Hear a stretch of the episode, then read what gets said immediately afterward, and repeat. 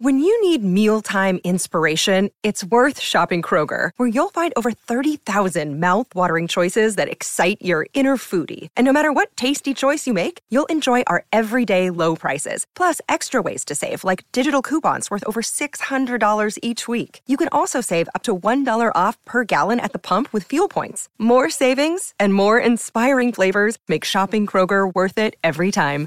Kroger, fresh for everyone. Fuel restrictions apply.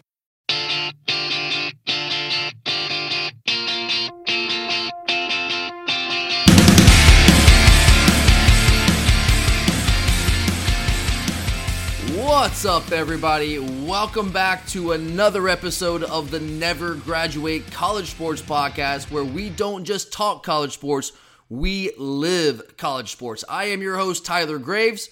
And once again today, I will be joined by my friend Whit Barfield to go through the remainder of the AP preseason top 25, discussing whether teams 1 through 14 are too high, too low, or ranked just right. And then after that, before I get out of here today, I will give you guys a quick week zero preview. I'm actually going to give you guys a couple of best bets to open the college football season. And I am freaking pumped up to say that, guys. It is incredible. I can't really fully describe how incredible it feels to say that I'm actually going to be able to talk real games that are happening this week. So we will do that to wrap things up today. But before we get to any of that today, I do just want to first quickly thank each and every one of you out there for listening to this podcast. I appreciate you guys. I have been running a team podcast for eight straight seasons. We're going to our eighth season this year.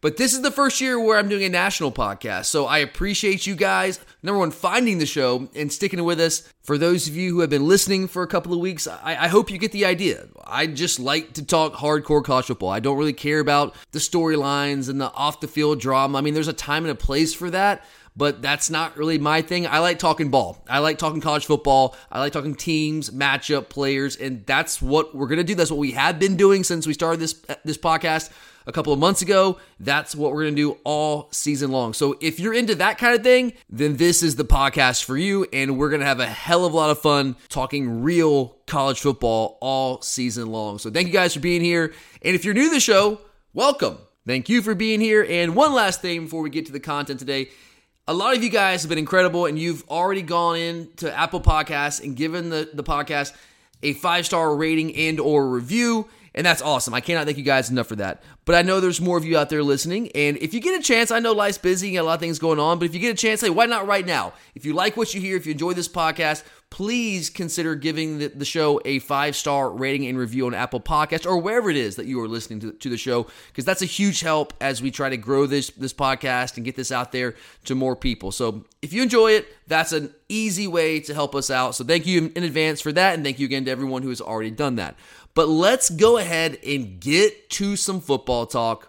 I've got Whit back with me today from the Around the Keg podcast. Again, guys, that's an incredible podcast. They talk hardcore college football like we do here, but they also branch out and they talk other sports as well. It's a little bit of a general sports podcast that leans college football, but they have a lot of fun, man. They do a fantastic job. So check that out. Again, that's the Around the Keg podcast. But Whit Barfield is back with me today, and we're going to pick back up where we left off last week, and that's going to start us with number 14, North Carolina State, who have some big expectations coming into the season. They were oh so close to getting 10 wins last year, but they didn't end up getting a chance to play their bowl game. They're pl- supposed to play UCLA. UCLA backed out. There was a lot of drama there off the field the uh, the the Wolfpack, Dave Doeren were not very excited about that because they thought they were going to win that game and get to ten wins, and that's that's a good that's a very important marker for that program. They did beat Clemson last year, so they got that high profile win, kind of got that monkey off their back, and they do enter 2022 with some very high expectations, some shall I say unprecedented expectations coming into the year. Now this is a team that I've already got money on to go over eight and a half wins. I had money on them to go over six and a half wins last year, and we cashed that by mid October. Hopefully, we'll see the same this year. But I'm curious what your take is here on the pack. Are they ranked too high, too low, or just right?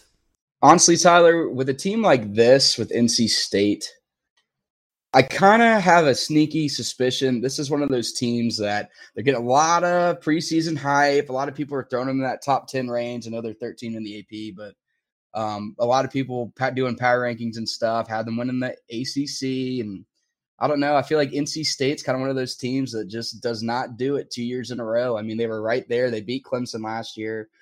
They were right there to uh, right there to win the ACC. Ended up not winning. Uh, who did who did they come in second to? They were uh, Wake Forest ended up winning that division. Yeah. I think they lost to. It was a was great it? game, man. Like it came yeah. down to that game. That was an awesome game. I was yeah. gonna say they had a close game. I mean, honestly, I would not if someone told me NC State was the best team in the ACC last year. I don't think I could argue with them.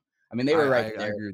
I, I would say them, Pitt, and then Wake Forest all together, um, and then Clemson kind of turned it back on towards the end of the year. I mean, those those four teams were all great right at the end of the year. Clemson had their struggles for most of the year, but then DJ, God, that guy's terrible. But we uh either way, I think NC State, I'm gonna say they're low just based off of the fact that they bring back 82% of their production. They're number eight in the entire country in returning production based on that Bill Connelly scale. Um, they bring back their quarterback, Devin Leary. The guy's taken a step forward every single year since he's been there. Um, big fan of Doeren, too. I'm going to say they're just a little bit too low just a little bit. But okay. I'm back and forth. I'm definitely back and forth with them more than any other team, probably. I'm also back and forth on them. I'm, I'm back and forth on them in terms of whether or not I think they can win the Atlantic, like beat Clemson, win the Atlantic, and get to the ACC title game. I'm pretty high on this team. I think they're a fringe top 10 team this year. I do think they can build off of last year's momentum. They've got, as you mentioned, returning production, a lot of players coming back offensively, obviously hi- highlighted by Devin Leary coming back at quarterback who's a really, really good player at that position. I think they're too low. Uh, I think at Clemson is a tough game for them, but I think they're going to be favored in every other game, and I think they should be. At North Carolina could be tough, but any other potentially tricky games, they get them at home. They get Wake at home, BC at home, Texas Tech at home, FSU at home.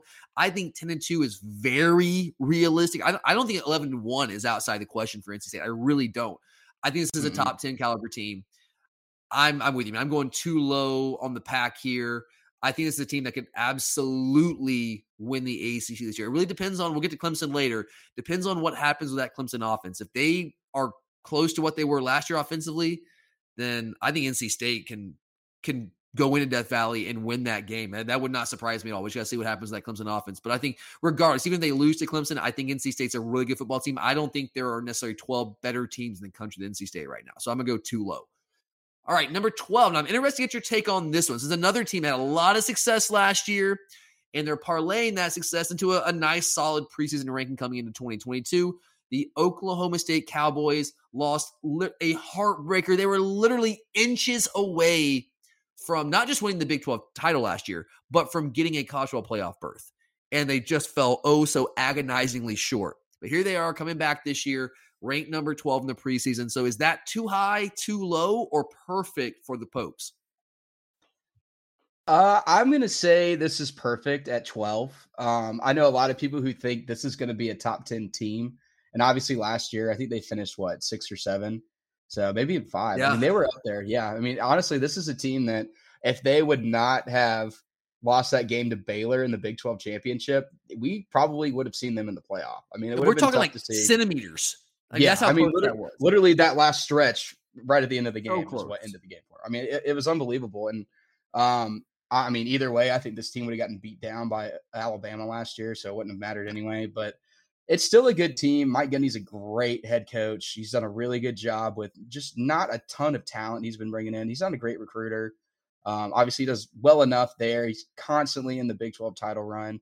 But one thing I've noticed about Mike Gundy is he doesn't do it two years in a row. Um, yeah, great call. Typically, typically, he'll have like a 10 win season. He'll compete for that Big 12 championship. Um, maybe even get to the. I mean, I think this is the first time he actually played in the Big 12 championship game. And uh, I think and, that's right. yeah. Yeah. And then the year after, it's usually another eight and four, maybe seven and five, nine and three at best. Um, and that's kind of what I think they're going to get into this year. I think that if they end up at that nine and three, 12 isn't out of the question just based on how strong the Big 12 is going to be this year, in my opinion. Mm-hmm. Um, but the fact that they lose Jim Knowles, I think is going to take a lot of air out of this team too. I mean, he's he's done a fantastic job with the defense. That's pretty much been the bread and butter the last couple of years. Um, the fact that he left for Ohio State, they lost pretty much their best defensive player last year as well uh, to Ohio State. So I I'm going to say I think 12 is perfect, but I definitely do not see them being higher than that. I think 12 is their ceiling. I think that's about where they're going to be. Okay, fair. I I went through my Michigan State take, and I feel very similarly about Oklahoma State. I I don't feel like they're going to ha- fall off as much as Michigan State this year. Maybe because the Big 12 is just they don't have that dominant team at least coming in this season. But I'm gonna go. This is a little too high for Oklahoma State. And this team last year, it's kind of odd for a Mike Gundy team because you think offense, you think Mike Gundy. But this team was driven by a top five defense last year, and they lose almost everybody off that defense. 128th nationally in Bill Connelly's returning defensive production. And as you mentioned, lose defensive coordinator Jim Knowles going to Ohio State. And you have an offensive minded head coach and they don't recruit at a level like a team like mm-hmm. Georgia, for instance, who just you kind of reload that side of the ball and you have the next great crop of defenders just waiting in the wings. That's not what Oklahoma State does. So I just don't think the way they won last year is sustainable into this season. They don't have those guys. And if it's not, then you have to go back to what Oklahoma State has done traditionally rely more on your offense. And if that's the case, are you really confident that Spencer Sanders is that guy if you're an Oklahoma State fan? Personally, I would not be. I think he's fine. He's not a bad quarterback. I think he's a little too inconsistent for my liking. Maybe he takes that next step this year, possible. But I got to base off what I've seen to this point, and I just don't think he's that guy. No Jaylen Warren at running back. Who's the alpha wide receiver? I don't know who that guy is. So if they don't win defensively, which is how they won last last year, that's how they won games.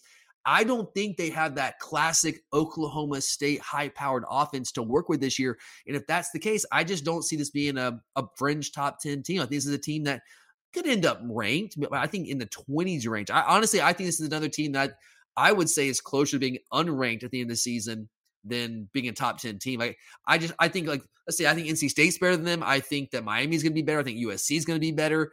I think Arkansas is going to be better. I think Ole Miss is going to be better. I think Houston's going to be better. So, of all those teams we've already gone through, I think are going to be better. Then I just, I'm sorry, I think Oklahoma State's too high. I think they're too high this season. All right, number 11, the Oregon Ducks. This is another team going through a transition this year. Dan Lanning coming all the way from the SEC, coming across country to the Pacific Northwest. They're coming in at number 11. Obviously, they have a big week one matchup in Atlanta, the Chick fil A kickoff classic with the Georgia Bulldogs. So, Whit, is that too high, too low, or just right for the Oregon Ducks? Let's just say I'm not too worried about Georgia's minus 17 and a half point spread in that game. I think uh oh, okay. I think Oregon's definitely too high. I, I think they end up as a 10 and 2, 9 and 3 team. But if we're talking power ranking standpoint, I don't right. think Oregon's going to be that good. They lose a lot of guys to transfer. Obviously, they're transitioning at quarterback. They bring in Bo Nix who honestly I think Bo Nix will be better than Anthony Brown was for them last year, mostly because I just don't think Anthony Brown was that good. Uh, but I'm, I mean, I don't think Bo Nix is gonna do a ton for their team. I mean, you saw what he did at Auburn. He, yeah, he had a pretty good year last year when he was healthy. Um, he made it had a couple good moments and a couple good games. I think he took a little bit of a step forward, but I mean, I don't really see a lot around him to really help him out like he had at Auburn. I mean, um, they lose their two best running backs, one to transfer, one to the NFL on defense. They got a couple five star guys in here that should take the next step. They they get Justin Flowe back from injury, but I mean, so far, I mean, he's a redshirt freshman. That first year, really just redshirted because he was hurt. Yeah. It's hyped and, at uh, this point with him.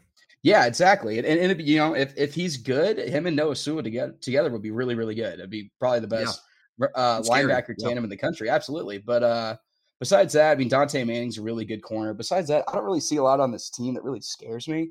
Uh, Dan Lanning is a phenomenal defensive mind. I think he's going to have a lot of success with Oregon, but especially because of the fact he's a phenomenal recruiter. I mean, he was one of the best recruiters at Georgia, um, and that's with Kirby Smart and other guys like that. So I, I think he's going to have a lot of success going forward. But I think this year, um, definitely 11 is going to be too high for me. I'm going to say they're back towards that 20 to 18 range, maybe. Yeah, I agree with you. And I know I kind of broke my rule when I talk about USC because I'm a big guy on, on the transition year concept. I guess I broke my year my rule with USC and Miami, but I, I'm going to stick with my usual rule that teams that are going through a transition, especially at the head coaching position, typically struggle to a degree in that transition season. And I'm going to stick with it here with Oregon. I think they're too high now, and maybe this is just the uh, the fan coming out in me, the the the anxious completely ridiculously absurdly superstitious fan coming out in me here, but I think they could give Georgia a, a tougher game potentially than maybe people expect. And it's but it's not because of the roster. Everything you said makes sense. You're not wrong. You talk about the roster, but it's more the unknown, the familiarity there with, with the Georgia program that kind of just has my mind like all twisted up, man. So I'm trying to untwist it, untangle it right now. But as for like the team that Oregon has, I'm with you. Like defensively, there are some there are some nice pieces, but pieces don't make the whole. You know, there's there's more than just two or three guys that have to go out there and play on defense, and I, they have two or three really good guys: Dontae Manning, Noah Sewell, potentially Justin Flowe, uh, Aumavae on the on the defensive line. But there are some potential holes there. Bo Nix. Let me ask you this, Whit. You know, I've watched Bo Nix a lot. You know, as a Georgia guy here in the SEC, I've watched Bo Nix play a ton of football games. I think am I crazy if I said he's got to be like on the all-time the list of like all-timers when it comes to being physically gifted but not actually good at football? Like he's he's got to be on that list, right? Absolutely. I mean, if you look at his high school tape, he did some phenomenal things. I mean, he looks like a Johnny Manziel type player. Yeah. And you saw it last year. I mean, like when he played against LSU, he had some just phenomenal plays. Yes. Um, I, I even watched the highlight tape the other day, just kind of getting ready for the Oregon Georgia game and saw some of the stuff he did. I mean, he's a really, really good player. I mean, the last two years against Georgia, too, he's played really well. It's just he has never lived up to that five star Heisman potential next Cam Newton type guy for Auburn. And Right. And uh, I don't like, you bring up Johnny Manziel, it's a great like that. When I look at him, I'm like, I think he's more physically gifted than Johnny Manziel. I really believe that, but he's oh, clearly oh, not been remotely as productive. Absolutely, completely agree with you. So I just I can't figure him out, man. I'm like, you you should be good, but you're not. Why? I don't understand. So maybe he's gonna be good at Oregon. I don't know. But if I'm basing off what I've seen to this point, um, no, he like he was better last year, but still not. He has not been a consistently good football player. So uh, yeah, I think he's probably gonna be better than Anthony Brown, but I I still don't know if that means he's gonna be really good for them. And you lose you lose Travis Dye, who was a, a probably the best player in the entire Pac-12 last year, at least offensively. Oh, yeah. And he goes to USC, and I don't. I mean, I know Byron Cardwell is a pretty highly recruited guy, but he's not Travis Dye. If he was, he would have played more last year, and he didn't. So I don't know. I mean, that Georgia game again. That's just the fan coming out in me. Georgia should win that football game. They should win it pretty comfortably. no reason that they shouldn't. But if you look at the Oregon, the rest of Oregon schedule, the Pac-12, you know, it's the Pac-12. But I mean, you got Utah, you got BYU both coming to Oregon. So that, you know, I, I, think maybe they split there, but then there's some tricky games at Wazoo, UCLA, Oregon State. When so when you have a transition year and roster changes, I don't think there's any guarantee they win those games. So I think this is probably a, an eight and four team. Maybe things bounce their way and they get to like nine and three. But even if they're nine and three, I don't think they're a, a fringe top 10 team. I think it's probably closer to number 15 or so. So I'm going to go too high as well. I'm with you on that, my man. All right, let's jump into the top 10 here, man. We're counting down in the top 10. And we have the defending Big 12 championship team, the Baylor Bears Whit Dave Aranda coming in at number 10. So, with too high, too low, or perfect for the Bears? See, if we're talking about just roster standpoint and what's coming back, what they brought in from this past year with transfers and from freshmen and everything like that, I think they're definitely too high. But I'm very, very high on Dave Aranda. Really, really high on him. I think he's done a phenomenal job with that program. Um, I think his attitude, like that tough, like I'm the leader type guy attitude, is really good for what Baylor's trying to do. Um, plus, I mean, I'd say he's maybe a top five defensive mind in college football as well. So I, I no think doubt. no matter what, they're going to have a really solid defense, just like they did last year. I think they're going to play really tough football, which I love to see. Um, you know, they lose, they lose Bohanon, their quarterback, but the reason they lost him was because they decided they were going to start their backup from last year, Blake Shapen, who came in and kind of took the job from him. Um, I, I guess that was in the Big 12 championship, right? Yeah, he, and um, Bohanon went down with a little bit of an injury, like a right. hamstring thing, and then so Shapen played a couple games. And it's like, oh, like he's pretty good. And then the yeah. Big 12 championship game, he played really well. Yeah, and he did great. And I mean, like obviously he didn't light the boards up or anything. It's even against Ole Miss and their defense in the Sugar Bowl, but um, I'm going to say they're too high. I'm going to say top 10 is definitely too high for Baylor, but I could see their ceiling being up closer to that maybe eight, seven range at the very, very top. But I'm going to say for me, if I were to rank them and myself, I'd probably have them closer to 15. Yeah, I think I'm with you there. I guess another team I don't think it's going to fall off the face of the earth. As you mentioned, Dave Aranda is a stud, and he's too good of a coach for that to happen. Um, but this is Baylor we're talking about. This is not a team that traditionally recruits well. I think when you have a guy like Dave Aranda, who's such a good schemer, especially defensively, that can be mitigated to a degree. But again, it's Baylor. This is too high. They were awesome last year. And I'm glad that you said you had fun watching them. I like that style of play too. That physical downhill football style is kind of what I grew up on. So I got a kick kind of seeing that throwback style, especially in the Big 12, which is usually very pass happy. And I actually like Blake Shapen. You're right. He didn't like light the world on fire, but I thought he was better than Bohanon last year, at least as a passer. I thought their offense functioned really well with him in there. But my question about Baylor, this is probably why I'm not as high on them this year. My question is, what is the offense going to look like? Because as you mentioned last year, this is a this is a team that was a downhill, physical, rushing based team. It was run, run, run, play action to Tyquan Thornton outside.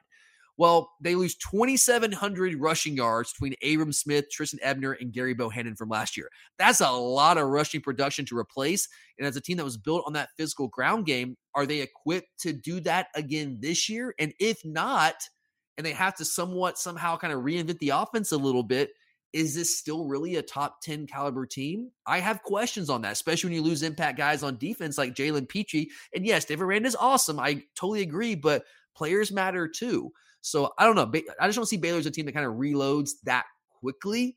So I think they're going to be good. I don't think they're going to be out of the conversation, but top 10 is a little too aggressive for me right now. So I'm with you, man. I think it's a little too high for Baylor. All right, coming in at number nine, we've got the Oklahoma Sooners, another team undergoing some transition, but this team finds themselves inside the top 10. What do you think, Whit? Too high, too low, or perfect? So I've gotten a lot of bite back on this. Now, granted, one of my co-hosts I do my show with is a big, mm-hmm. big Oklahoma fan. Like okay. way too biased Oklahoma fan. Like you know that you know the type of guys. Oh yeah, I know the type. And uh, so you know, I might just be getting a little bit too much information from him, which is kind of playing on my bias a little bit. But I actually think they are way too low being at nine. I think this is a top six team this year, maybe even top five. Okay. So I'm I'm super high on Dillon Gabriel. I watched him a lot at UCF. Thought he did some really good things. And the fact that he comes in with Jeff Lebby, comes in with Marvin Mims is still there. Drake Stoops had a pretty good year last year. Theo Wease has a lot uh, left for him to kind of garner up. I think they had a really good chance to have one of the best offenses, probably maybe even second or third best offense in college football next year. Obviously, Ohio State's probably gonna be number one. Um, but then you got Venables coming in. He gets to put his hands on that defense. I don't think Oklahoma has ever had the issue of not having enough talent to be a top 20 defense, which they pretty much never are. Um, so with the guys they already have in there, bringing in Venables to do what he likes to do, get them to learn how to play tough football instead of the sissy stuff they've been playing for the last four years. I think they potentially could have a really, really good year. I think their their floor is pretty low.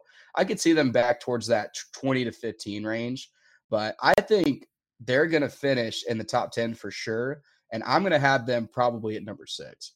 So I'm going to say they're definitely too too low for me. Whit, you talked me into that, man. You talked me into it. You've done the same thing to me that your co-host has done to you. Okay, so um, I had him at perfect, but I'm open to the idea that they could be better than that, and you've convinced me. So yeah, I'm I'm gonna go. I'll go too low. I'll go too low on this. Um, I think there's there's some transition here, obviously, but there you like the familiarity with Dillon Gabriel and Jeff Lebby, as you mentioned there. I think that's important. Dillon Gabriel is a re- really good, productive quarterback. And I do think the defense will improve under Brent Venables. I think that's going to happen. Um, and let's not forget Oklahoma, whether there's a transition or not. And I know they lost some guys to transfer. They also brought in some talented guys too. Them in Texas, like there are still the two most talented teams in the Big 12. And it's really not especially close when it comes to like absolute, just like straight up talent. So I don't like absent a dominant team in the Big 12. Why can't they be a team that goes 11 and 1, I mean, 10 and 2, I think, I think at least 10 and 2, 11 and 1, maybe even undefeated. I, I, don't think that's out of the question. So yeah, you talked me into it, man. I'll go, I'll go too low on that one. Well, right, and I'll say the other thing eight, too, Tyler. Thing, what are we saying? Yeah, before we go into this one, another thing too, Tyler, is I mean, we already talked about Baylor and Oklahoma State. I think we both said that they're probably going to take a step back this year, even even though you know Dave Aranda, we both like Dave Aranda. But right. besides that, who's going to challenge them besides Texas, who's coming off a season when they lost to they were five and seven and lost to Kansas and you know they got a lot of hype coming into their season too. But I, I mean, I don't know. Just to me, I don't see anybody challenging Oklahoma, yeah. and I don't see I see them taking a little bit of step forward from last year. You've convinced me, man. You make a strong argument, so I'm gonna go with you. I'm gonna trust you here on this one. All right. Definitely. but uh, let's go to Michigan here. So number eight, we got the Michigan Wolverines. This is a team that I'm very interested to see what they look like this year. So what do you think? Went too high, too low, or just right?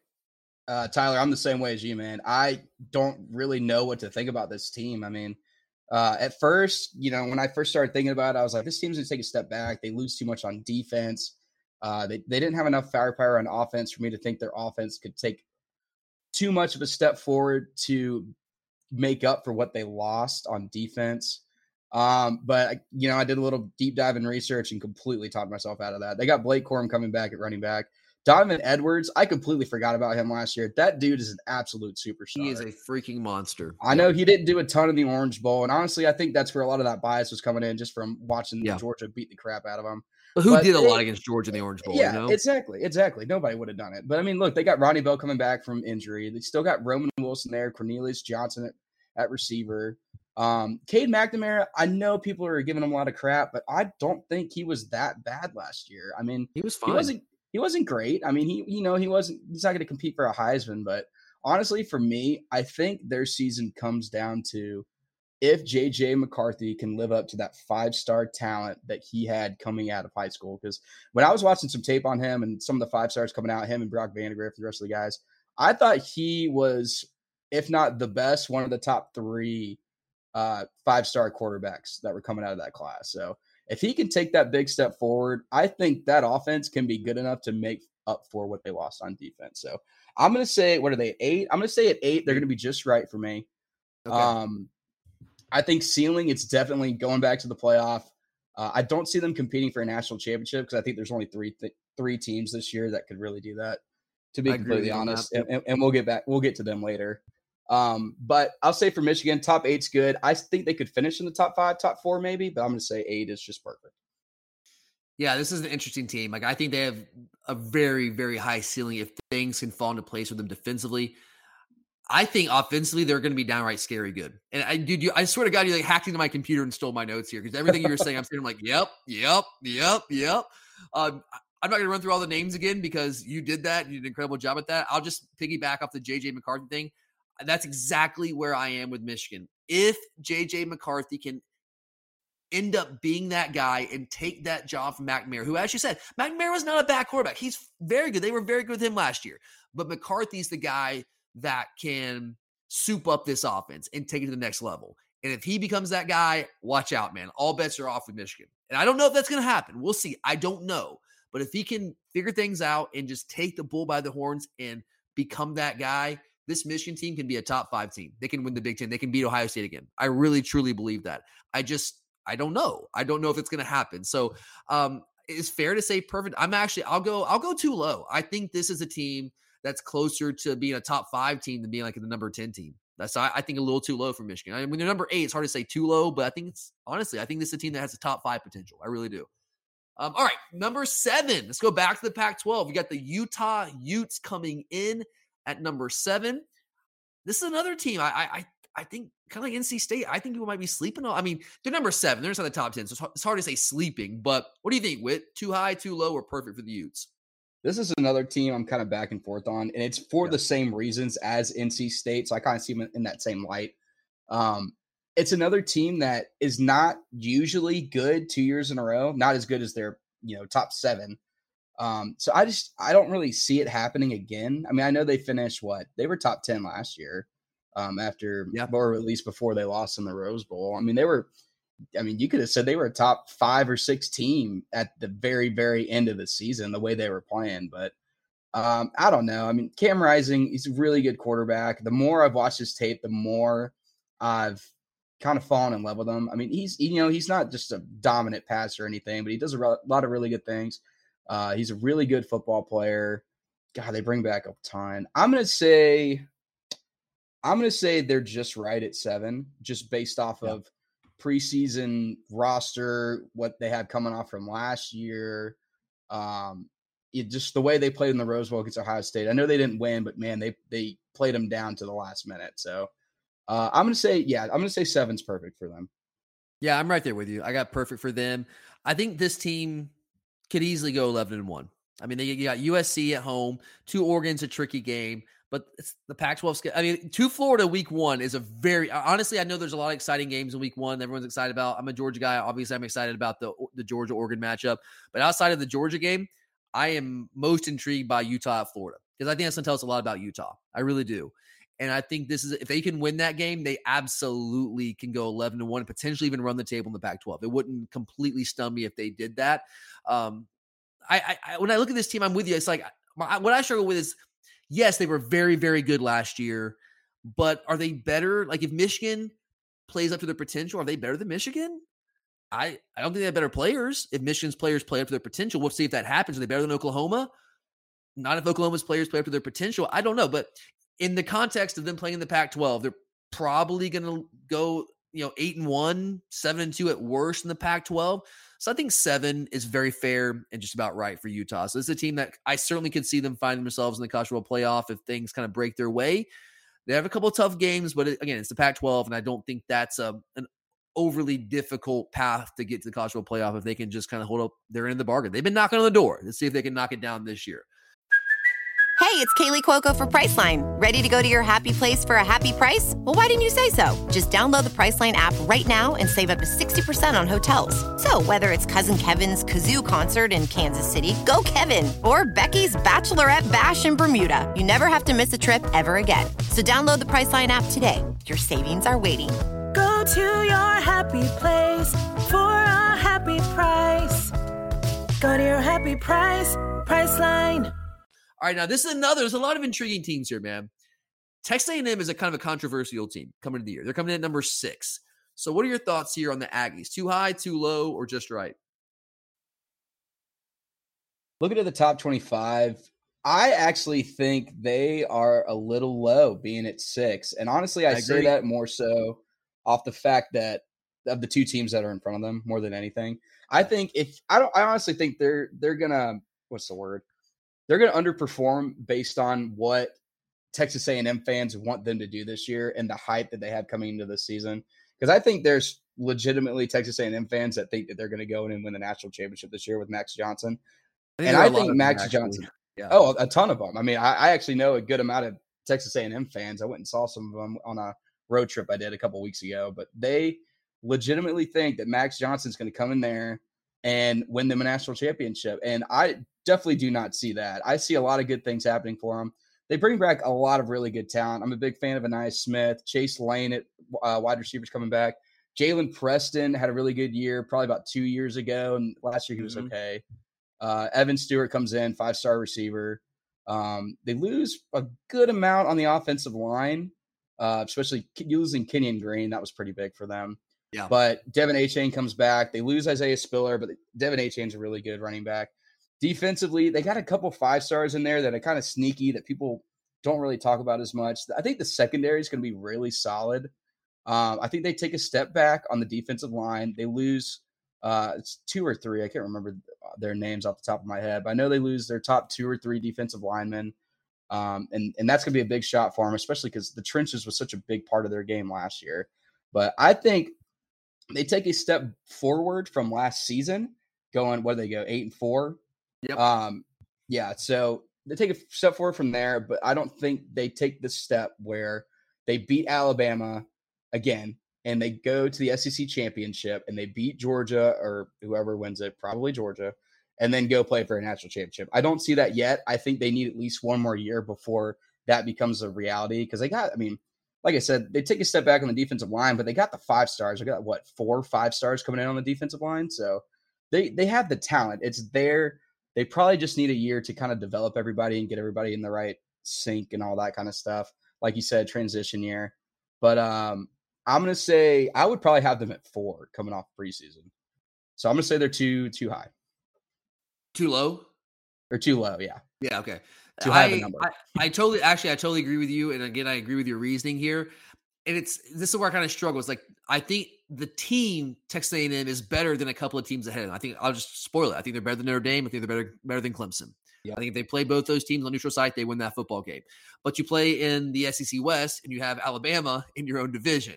So I don't think like if I'm doing this as a projection, I don't think they'll probably finish in the top five. But if I'm no. doing it as a power ranking, I think they're a top five team in the country based on their talent level. So I struggle with it. Depends on how you approach it. I'm going to approach it from a power ranking perspective here, and I'm going to say too low. Uh, again, I think they're more talented than Notre Dame, more talented than Clemson. I, I think they need an answer at quarterback. That's my question. If they find the answer at quarterback, just like Michigan, all bets are off. I just don't. I don't believe in Max Johnson as that guy. Um, we'll see if it's Haynes King. I we just don't know with Haynes King. He played about a, a, game and a half last year before getting knocked out for the year. So if they find that answer, they, they they could be that team. We'll see. I just don't know. It's hard for me to project that right now. So to keep this short, I'm with you. Too low. Very talented team. Top five roster in the country, hands down, no doubt in my mind. All right, coming at number five. Now, this one, I'll just be real with you, man. I do not see it. Notre Dame, the Fighting Irish, coming in number five. What's your take on Notre Dame, Whit? Uh, 100% with you. I think five is way too high for Notre Dame. It's egregious. It's it's egregious. Completely agree with you. Um, for me, it's you know they bring a lot back on defense. I get it. They had a good defense last year. Um, they lose their best player in Kyle Hamilton, but they bring in Brandon Joseph, who I honestly think could step into that role and be the same type of guy. I mean, he was that kind of guy at Northwestern, so I could see it happening at, at Notre Dame. But once again, it comes down to quarterback. I mean, they had Jack Coan last year, who did some good things for him, and honestly kind of surprised me with how well he played. But to me, going from week to week last year, I never really thought they were a top 10 team last year. I mean, I know they they won what they go 11 and 1, they lost to Cincinnati. But every game they played, they weren't blowing out anybody. I mean, they were barely beating people. Miraculous. How did they go 11 and 1? Honestly, exactly. Honestly, it felt like that 2012 season when they had Manti Te'o and Everett mm-hmm. Golson and those guys that we probably should have been playing in the national championship after that 2012 SEC oh, championship. Christ, why you gotta bring uh, that up? Man? I know. I'm sorry. I had to do it to myself. You're good, man. You're good. But the, uh, I mean, the offensive line. I think they got a lot of good pieces on their offensive line coming back. They had a lot of young guys last year, which and they really, really, really struggled in the run game, even with Kyren Williams. Uh, I like Chris Tyree. I think he's a good running back. I would honestly feel better about this team if Drew Pyne was going to start at quarterback, but I know he's not. It's going to be Tyler Buchner. Buchner I didn't really, I didn't see a lot from Buchner last year that makes me think he's going to come in and be this all-star player that's going to keep that offense, uh, or that's going to elevate that offense from what it was last year. Michael Mayer, obviously, probably the second best tight end, second to Brock Bowers, uh, in my opinion. He might be number one on some other people's list. But uh, to me, I think this is probably a top 15 team. Definitely not a top five team. I can't believe they're this high. Crazy. Crazy. Yeah, I'm with you. Top 15 team. Sure. I'm not saying they're bad. I'm just saying they're not top five. They're not elite. Like there are elite players in spots. You mentioned Michael Mayer, awesome. Isaiah Foskey is a pass rusher, awesome. Chris Tyree, really, really good football player. But man, outside that, there are some serious questions. You mentioned Tyler Buchner. Like, we're just saying he's elite. Is that what we're doing right now? Because if if not, like, I don't think there's enough talent around him offensively to mask it if he's not. Like, where are those guys? Avery Davis maybe could have been that guy. He's out for the year. Tore his ACL. That sucks, man. I hate it for the guy.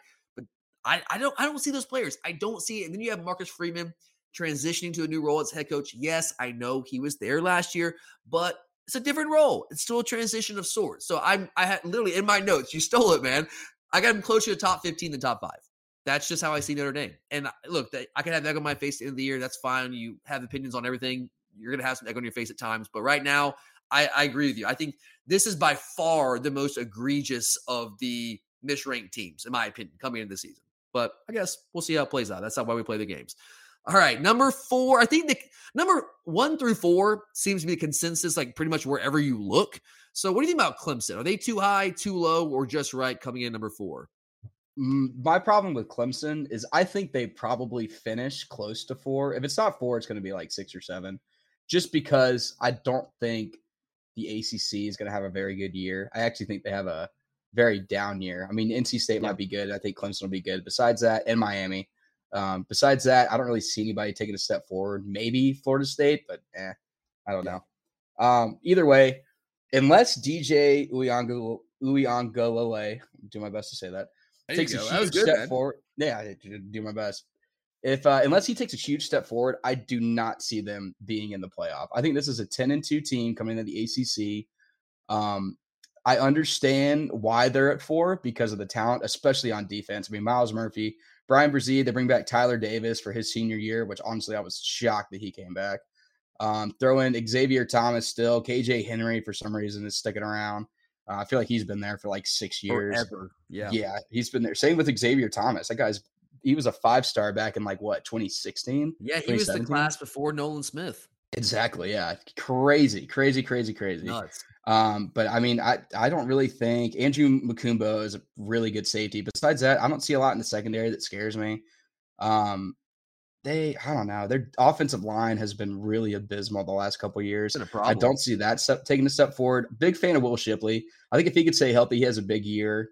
Um, but for me, if they're going to be a top four team, I think it'll come down to either DJ's got to take a big step forward, or he's got to get benched, and Cade Klubnik has got to step in and play like Trevor Lawrence did when he took over for Kelly Bryant back in uh, the 2018 2019 season. So I'm definitely going to say they are too high. I would have them on the lower end of the top 10. So probably like eight or seven, maybe. Yeah, agree. I, I kind of see them like not exactly like Notre Dame, but if this is a team I don't think it's going to be bad, they're going to be a good football team. I know that.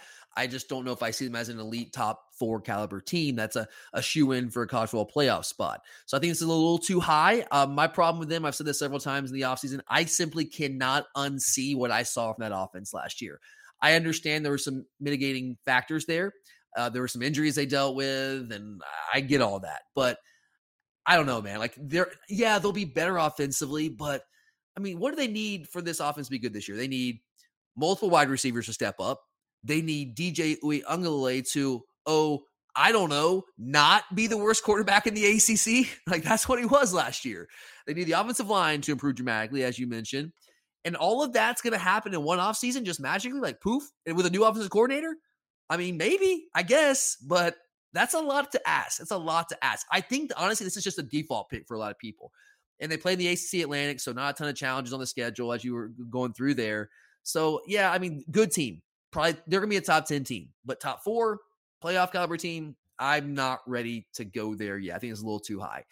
And all right, so wrap things up we do things a little bit differently here with the top three teams because these are certainly the top three teams on everybody's board. I think, as you said earlier, these are the three teams I think have a chance to win the national title. I don't think really think anyone outside this group of three three teams has a chance to do that. So let's just do it this way for these top three teams. Give me your top three ranking. Go ahead and just do do it yourself.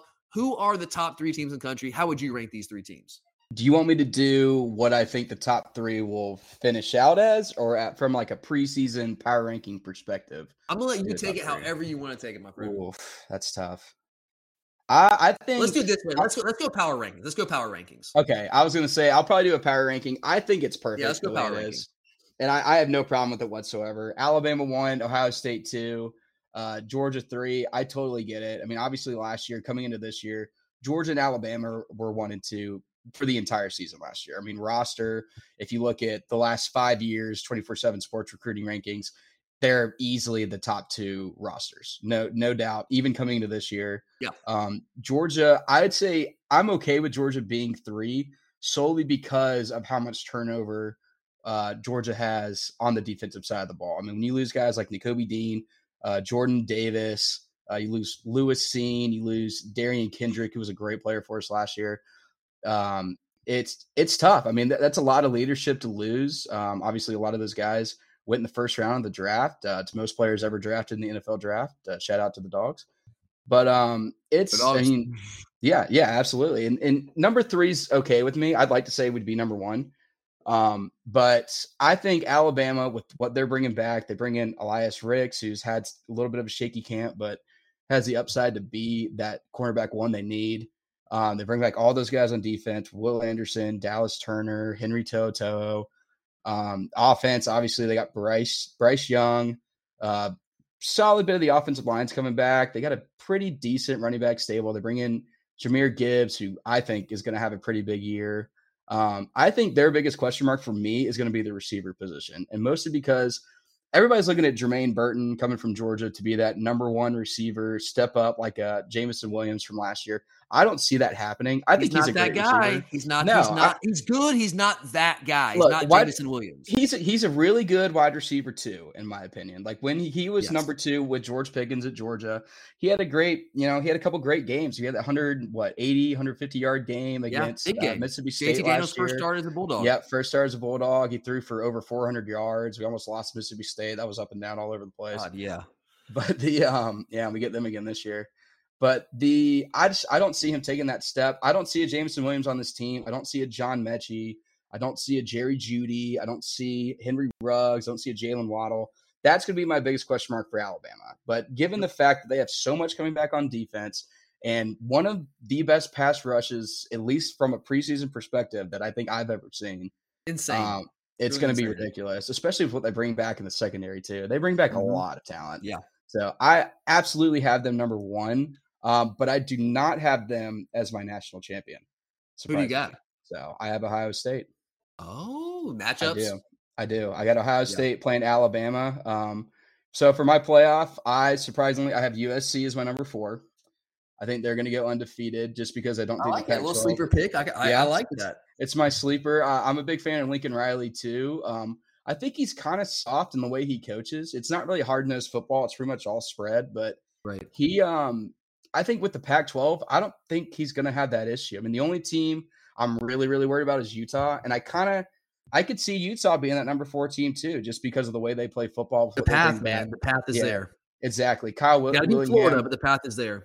Yeah, exactly. The, um, but yeah, I got USC number four. I got Alabama finishing number one, uh, winning the SEC. I got them beating Georgia, unfortunately. Just kind of trying to take trying to take the bat the bias. Reasonable. It. It's reasonable.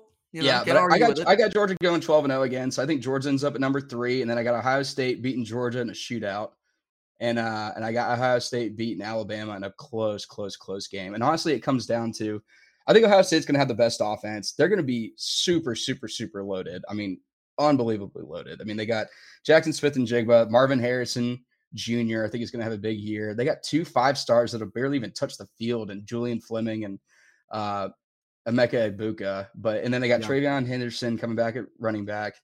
The defense, God, was terrible last year. They bring in Jim Knowles. Jim Knowles, every defense he's ever touched has turned to gold every single time, no matter where he goes. Um, which is the reason I think I think what they do is they take that defense from last year, make them a top 15 unit in the country, top 15 defense, and they take that number one offense, which I think is going to be a historic offense, and they ride it to a national championship for Ryan Day who I'm also a big fan of, even though I really don't like Ohio State. Yeah, don't like him, but got respect. Good coach. Yep. That is a fantastic breakdown of the top three teams. With I, I totally agree with you again that these are the three teams that have a chance to win the national title. And I'm not going to go into crazy detail with each of these three teams because you did an incredible job of that. And I don't have a ton to add that you did not already say because that was a pretty comprehensive response. But I'll start with this. I do agree with you that Alabama should be number one coming into the 2022 football season. I have no problem with that. I do think they're probably, based off known commodities, the most complete team right now. We know they have two Heisman Trophy contenders on their team. Obviously, Bryce Young, who's the defending Heisman Trophy winner. You got Will Anderson, who I think was robbed last year. Both those guys are back. That's a great place to start. You throw in Dallas Turner, you throw in Jahmyr Gibbs at running back. There's a ton of veterans in the front seven of that defense. They get both Battle and Helms back at safety. There are going to be some new faces at cornerback. Kool-Aid McKinstry played a lot for them down the stretch last year, started the national title game. So he's coming back as a sophomore. He played a fair amount for them, but this will be his first full time as a starter. Then you've got I mean, everyone is just assuming that Eli Ricks is going to come in from LSU and win that job. And apparently, the word coming out of Alabama's fall camp is that's not happening right now. It's probably going to be Khyree Jackson.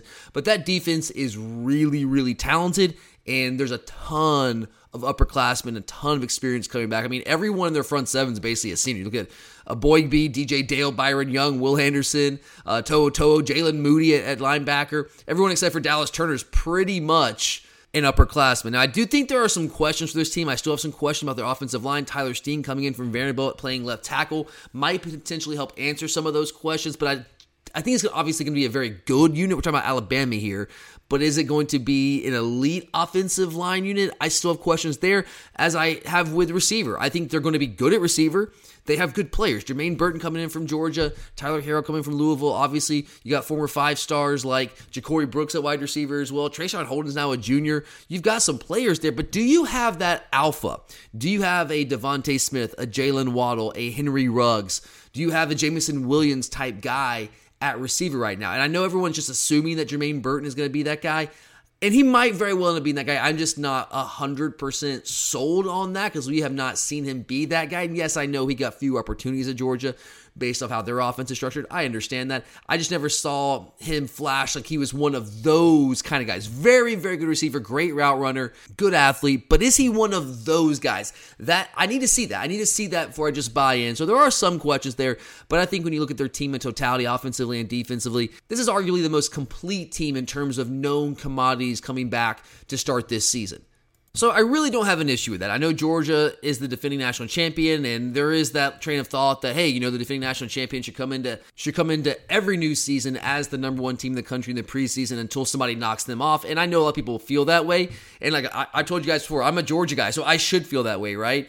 But I think every season is its own entity. What happened last season was last season. Kirby Smart would tell you this. Like this team has not won national title yet. There are a lot of the players that were on that 2021 national title team that are on this team, but it's a different team. It's a different year. I, I think every year has to be looked at independently, and in doing so, I don't really have a problem with Alabama being ranked number one in the preseason. I'm fine with that. The bigger issue I have, and I'm not like freaking out about it. It's I'm not like offended by it, but I just don't understand why everyone is just automatically assuming that Ohio State is going to be better than Georgia. And I know that we are splitting hairs here. I mean, number two, number three, who freaking cares? It really does not matter. But that's the consensus thought here. Wherever you look, whatever poll you're looking at, coach's poll, AP poll, whatever publications out there, whatever preseason magazine, everyone's got Ohio State number two, right? I mean, it's pretty consensus. Bama number one, Ohio State number two, Georgia number three. And I guess I kind of understand where people are coming from. Georgia obviously lost a ton of players off last year's team, especially on defense, which everyone perceived as the driving force behind their national title team, which was true. I just have an issue with the idea the offense was just being drugged along for the ride. The Georgia offense was a top five, top 10 offense, if you look at basically every advanced metric out there. But no one wants to talk about that. They just want to focus on Georgia's defense because they were that good. They were that dominant. It was an historically good defense. And you lose five first round draft picks off of that defense. So I get that, and I understand that people love offense. That's sexy. That sells. And so when you see Ohio State bringing back what they do offensively with C.J. Stroud, is probably the Heisman Trophy frontrunner, him and, and Bryce Young. I understand that people like points being scored. They like to see those things. It's sexy. It's exciting. And Georgia doesn't play an exciting brand of offensive football. I get that. But if you're going back to like the questions that Georgia has trying to replace people, there are certainly questions with this Georgia roster. They have to answer a lot of these questions. You're replacing Derion Kendrick at cornerback. Whoever wins that job looks like it's going to be Kamari Lassiter is going to basically be coming into the season with no meaningful experience whatsoever. There's a ton of guys that having to replace on the in the front seven, whether it's you're talking about the defensive line with guys like Jordan Davis and Devonte Wyatt, linebacker, all the linebackers. I mean, we're talking about Quay Walker is a first round draft pick. Nakobe Dean, who should have been a first round draft pick, but fell into the laps of, of the Philadelphia Eagles. You're looking at Channing Tindall. All those guys are gone. And I understand there's there are certainly some questions about who are going to be those guys to step up and fill the fill those vacancies. But Georgia recruits at a top three level year in, year out. Basically, since Kirby Smart's gotten to Athens and those guys are on the roster. It's just that the national people who vote on these things in the preseason, they don't know their names yet because they don't follow Georgia as closely as like a Georgia fan would because they got to cover all the college football. So I get it. That's why I'm not mad about it. It's fine. It's whatever. I just don't think it's a done deal that Ohio State is just clearly better than Georgia coming into the 2022 football season. I personally think Ohio State has plenty of questions of their own coming into the season. Now, certainly it's all relative, but let's not act as though Ohio State has answers up and down that roster. Sure, offensively there are essentially no questions. I guess maybe running back depth, some of the injuries they've had in the in the preseason, but TreVeyon Henderson at the top of that lineup, I mean, he's about as good as it gets in the country. We know CJ Stroud is a Heisman Trophy frontrunner this year. We know all about their wide receivers. Offensive line is very good as well. Offensively, they're going to be a juggernaut. I have zero question about that. I fully expect them to be one of the top two offenses in the entire country and probably the top offense all season long. But while that offense will certainly carry them through most of the games on their schedule, there are a couple of games against teams where the talent level is close enough, where that talent gap is close enough between them, like say against Michigan, maybe against Penn State. There's a couple games like that where the defense is going to have to show up. And right now, against the best teams on their schedule, I'm not sure the defense is going to be capable of that based off what we saw last year. Now, I know obviously Jim Knowles is coming in, and that gives them reason for optimism, but we're still talking about a lot of the same players that were on that defense last year. I mean, the two best teams they played last year, Oregon and Michigan, you saw what happened to Ohio State last year, and we're supposed to think just because Jim Knowles comes to town, that's magically he's going to wave his magic wand and poof, it's all going to be magically fixed. I think that requires quite the leap of faith, honestly. To be quite honest with you, I think that requires a pretty significant leap of faith. And this is not a shot at Jim Knowles. I believe in Jim Knowles. He's been fantastic wherever he has been. He is legit, he's the real deal. But is he going to be able to have that much of an impact in his first year on the job? He will have an impact. They will be better but they need to be a lot better if they want to get to the point where they can beat the best teams on the schedule and beat the kinds of teams that they're going to have to beat in order to win a national championship, which they couldn't do last year because that defense simply could not get the job done. And I'm not sure it's a guarantee that the, you're not going to see the same exact story this year. And when you look at Ohio State and Georgia, again, we are certainly splitting hairs here. I just think if you look at the entire roster in its totality, these are two teams that recruit at a top three to five level, one to five level, year in and year out. They have outstanding talent. These are two of the three most talented teams in the country. But I think if you look at how their rosters are set up right now, they both have questions, which is fair. I think they both certainly have questions. But I think Georgia is a more complete team when you take both sides of the ball into equation. And I know people are going to say, well, the Georgia offense isn't close to the Ohio State offense.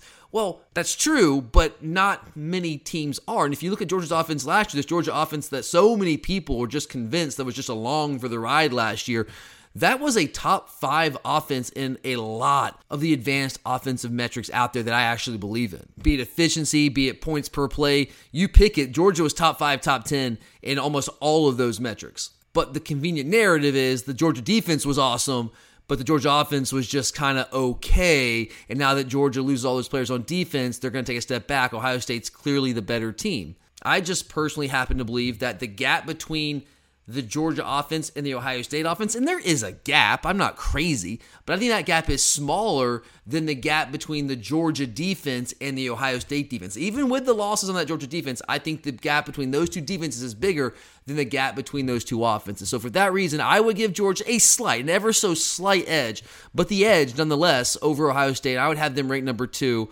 but I mean, talk about splitting hairs. That's what we're doing here. All right, man. Well, dude this was incredible. We're gonna have to have you back on again, man. This was a lot of fun, dude. So thank you, Whit. Appreciate it. Again, guys, it is around the keg podcast. I know you like what you heard here. How could you not? So make sure to check them out and uh, do yourself a favor there. But Whit, appreciate you, buddy. Take care, man. Absolutely, man. Look forward to being on again. All right, guys. So there you have it. We finally made it through the entire AP Top 25. Gave you our thoughts on who's overrated, who's underrated, and who's rated exactly right. But before I get out of here, as promised, I do want to give you guys a couple of quick best bets for week zero. I will be honest about all these before I give them out. I'm going to give you these picks and I'm going to bet on them myself. But at the same time, I don't have an overwhelmingly high degree of confidence in any of them. I feel good enough to put a little bit of money on them, but I'm certainly not going to break the bank going all in on these bets. And that goes for week one as well. We'll get to that next week. But when you're talking about the first games this season, it's one of those things where we think we know, but we don't really know. We're going to find out, but week one can be dangerous. It can be dangerous to go in too hot and too heavy early on because there's just a lot of uncertainty. Now, saying that, I mean, that's true. We got to we got to put that out there. But if you really have a good beat on a team, you have a chance to get ahead of the sports books. They'll figure it out pretty quickly, but if you have a really, really strong feeling on a team and they have a, a big game in week one or a, at least a game against a, a decent opponent, and maybe even week two, you have a couple of weeks, a very small window to try to make, to make some big money on those teams. Now, none of these teams in week zero do I feel that strongly about. There's a couple teams in week one I do, though. We'll get to those next week. But we're going to focus on week zero here real, real quick before I get out of here. And I got a couple of plays with I think the feature game of the weekend. It's clearly the feature game of the weekend, which of course is the game in Dublin, Ireland. Big Ten opener for both Nebraska and Northwestern. And this is a game that I'm extremely confident that Nebraska is going to win. That's not the question. We're not taking the money line here. Is Nebraska going to cover the 13 point spread as it sits right now? How many times have you heard over the past eight months, nine months of the offseason that Nebraska was the best three win team in the history of college football last year. I know you're tired of hearing that. And trust me, a couple of days, we won't have to hear it anymore. But even though it's annoying to continue to hear that, it's kind of true, right? Nebraska was so close to being like a, a at least a 7 and 5, 8 and 4 team, they couldn't close the deal in a lot of those games.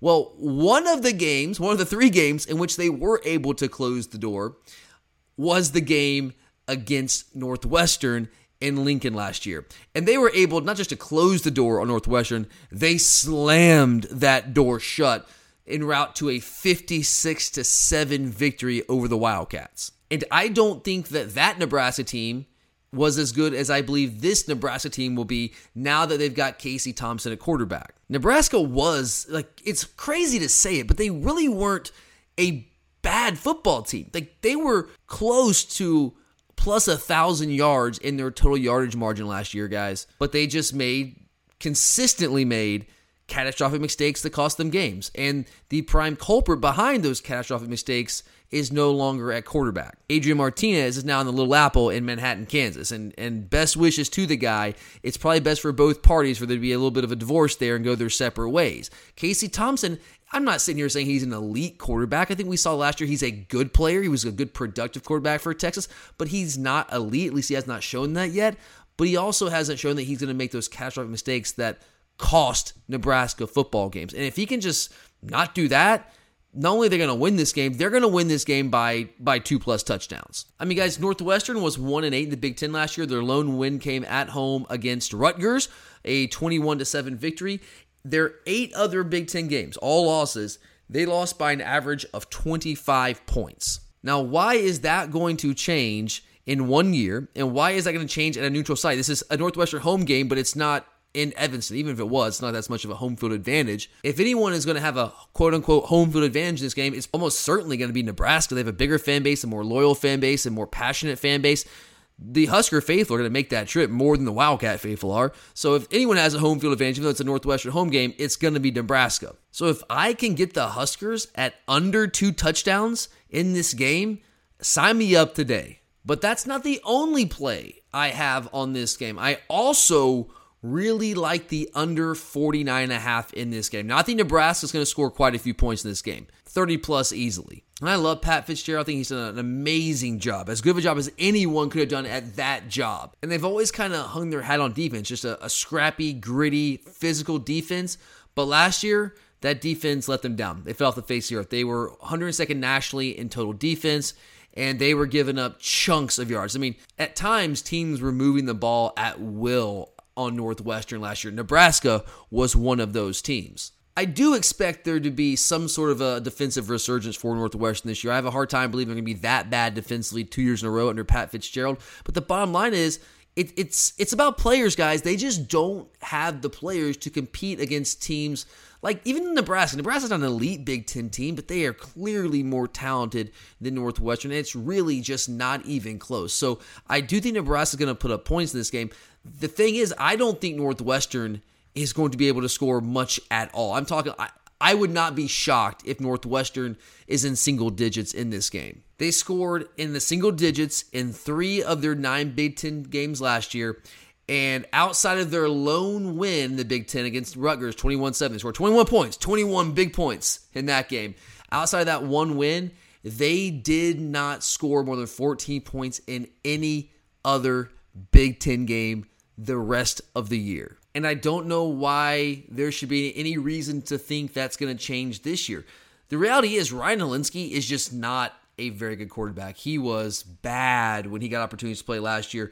I mean, he threw for under a thousand yards, three touchdowns, four picks. Now he wasn't the full time starter, but when he was in there, he was not good. I think Evan Hull's a pretty good running back, went a little over a thousand yards last year, but if that team is one dimensional, which is what they've been for a couple of years now, they're going to have a really, really hard time moving the football. They're going to have a really hard time scoring points. I see this game probably as a a 35 10 type game. It'll get close to that number. I just don't see it going over 49 and a half points. I'm going to take that under all day long. And for the next pick, let's stay in the Big Ten. Let's go to Champaign, Illinois, where the Fighting Illini are going to be hosting the Wyoming Cowboys as an 11 point home favorite. I really like Illinois to cover the 11 points in this game. I think the Illini are actually going to be a pretty decent team this year. They they had some moments last year. They beat Penn State, they beat Minnesota, and they lost three games. They lost to Maryland, Purdue, and to Rutgers. I know Rutgers is not good. That's a tough loss. But lost those three games by a combined 13 points. And they got better as the season wore on. I love Chase Brown at running back. I think he's one of the better running backs in the Big Ten. And this year, I actually believe they're going to be a little bit better at quarterback. Tommy DeVito certainly had a rough go of it at Rutgers, but this is a guy that was a former pretty highly rated recruit, and he's going to be better than Brandon Peters, who was up and down. He was in and out of the lineup with injuries. I think DeVito gives him a little bit more natural ability at that position. And I'm also really high on Isaiah Williams, who's now completely converted full time to wide receiver. This is a guy that wanted to play quarterback coming out of high school. He went to Illinois to get the opportunity to do that. Alabama was recruiting him as a receiver, as an all purpose guy. So that tells you what he can do with the ball in his hands if Alabama's going after you. Well, now he's kind of leaned fully into that. He's not even trying to play quarterback anymore. He did that for a couple of for a year or so, but now he's a full time wide receiver. And he, he was that for most of last year, but he was making the transition last year. Now he's got that full year under his belt playing that position. I think he could be a, a breakout type guy in the Big Ten this year with Tommy DeVito able to get the ball in his hands a little bit more consistently. Luke Ford, who was uh, originally a Georgia tight end, transferred back home to Illinois. He's now a senior, gives them another weapon in the passing game. Wyoming is just going to be a middle of the pack at best Mountain West team this year. They were 7 and 6 a year ago. They'll probably flirt with about 500 again this year. They just don't have really anything that scares you. They're playing on the road in a Big Ten game here. And I just don't think they have the guys to match up with Illinois, who is not a great Big Ten team. I think Illinois is a team that could absolutely find themselves in a bowl game at the end of this season. And I think they're going to start it off hot at home with a two touchdown victory over Wyoming, at least two touchdowns. So give me the Fighting Illini minus 11 at home against Wyoming. And then my final pick of week zero. Let's go all the way out to the Pacific Ocean. Let's leave the mainland United States and let's look at this Hawaii Vanderbilt game. Vandy is sitting there right now as an eight point favorite on the road. And Hawaii is going through a bit of a transition this year. Timmy Chang, former quarterback Timmy Chang, former Hawaii quarterback Timmy Chang, has come back to his alma mater as head coach. There's a little bit of a controversy in how that went down. It was maybe going to be June Jones, and they were going to use June Jones to transition to, to Timmy Chang. And June Jones was like, I don't want anything to do with that. So they just gave Timmy Chang the job outright. He has uh, basically no experience to speak of as a head coach. And this is this is a leap of faith for them. And I don't think it's going to be especially pretty in year one. And you know what? On the other side, I actually like Clark Lea. Vanderbilt is a very difficult job, and it was not pretty a year ago to the tune of a 2 and 10 record overall, 0 and 8 in the SEC, and they just really were not even competitive outside of that South Carolina game last year. But I believe in Clark Lea. I think he's a guy that can get this program back to respectability. I don't think they have much of a ceiling higher than that, but I think he can get them to that point. I think this is a cerebral guy. I think he knows how to motivate his players. He thinks outside the box, which is something I think you have to do at a program like Vanderbilt. And I'm very intrigued by their quarterback, the guy they've already named their starter, a guy named Mike Wright, who didn't play a ton for them last year, played a little bit. Uh, he, he threw, I guess he kind of split time at, at various points with Ken Seals at quarterback. He threw for a little over a thousand yards. But what intrigues me about Mike Wright is what he's able to do with his legs. He was the second leading rusher on the team last year, rushed for just under 400 yards and in, I guess, split duty at the quarterback position. But now that he's going to be the guy, I think they can unleash him with his legs and allow this guy to make plays. I was at the Vanderbilt Georgia game last year, and when he came in the game, now granted, Georgia was subbing liberally at this point, but when he came in the game, the Vanderbilt offense started to move the ball at, least a little bit more than what they were doing prior to him coming in the game. I believe he gives them a playmaking option at quarterback, which is something that can help you win a game like this on the road at Hawaii. And look, I know Vanderbilt doesn't have a ton of talent. They are the least talented team in the SEC, and it's not even remotely close, but it's still an SEC team. It's still an SEC roster. They're still recruiting from the southeastern portion of the United States, which is where the best high school football players reside. That's just fact. Hawaii does not have that kind of talent. Vanderbilt is, I know it's hard to believe Vanderbilt's more talented than anybody, but they are more talented than Hawaii. They are in year two of the Clark Lea era, so they've kind of gone through that transition, whereas Hawaii is going through that transition right now this season. I would like this number a lot better if it was closer to a touchdown. If it was like, oh, I don't know, at seven points, which I believe it was early in the year, might have opened right around there. Now it's gotten up to eight, but you know what? I still like the Commodores in this game. I think they win this game by 10 plus points. So go ahead, give me Vandy at minus eight. And then finally, each week, I'm going to give you the best parlay I've got for you guys. I'm going to call this my parlay of destiny.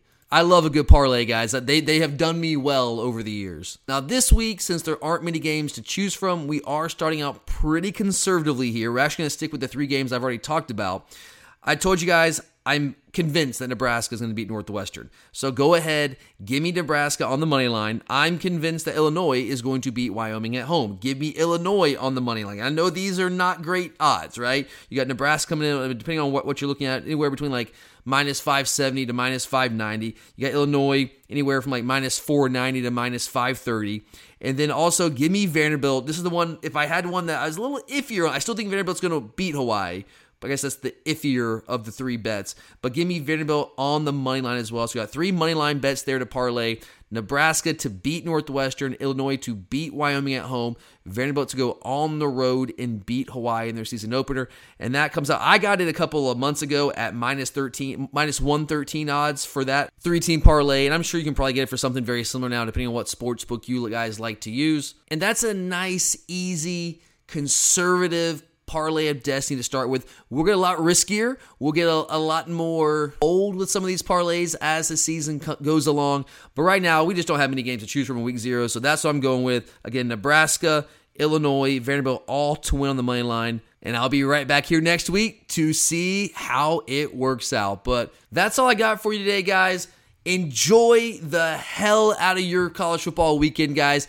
I know this one isn't the sexiest college football weekend, but dude, it is a college football weekend. Let me say that again. It is a college football weekend. Every one of these is precious. So live it up, enjoy it, and I'll be right back here next week to break it all down and look forward to every other team in America kicking it off next weekend. So have a great weekend, guys. I'm Tyler, and I'll talk to you guys next week.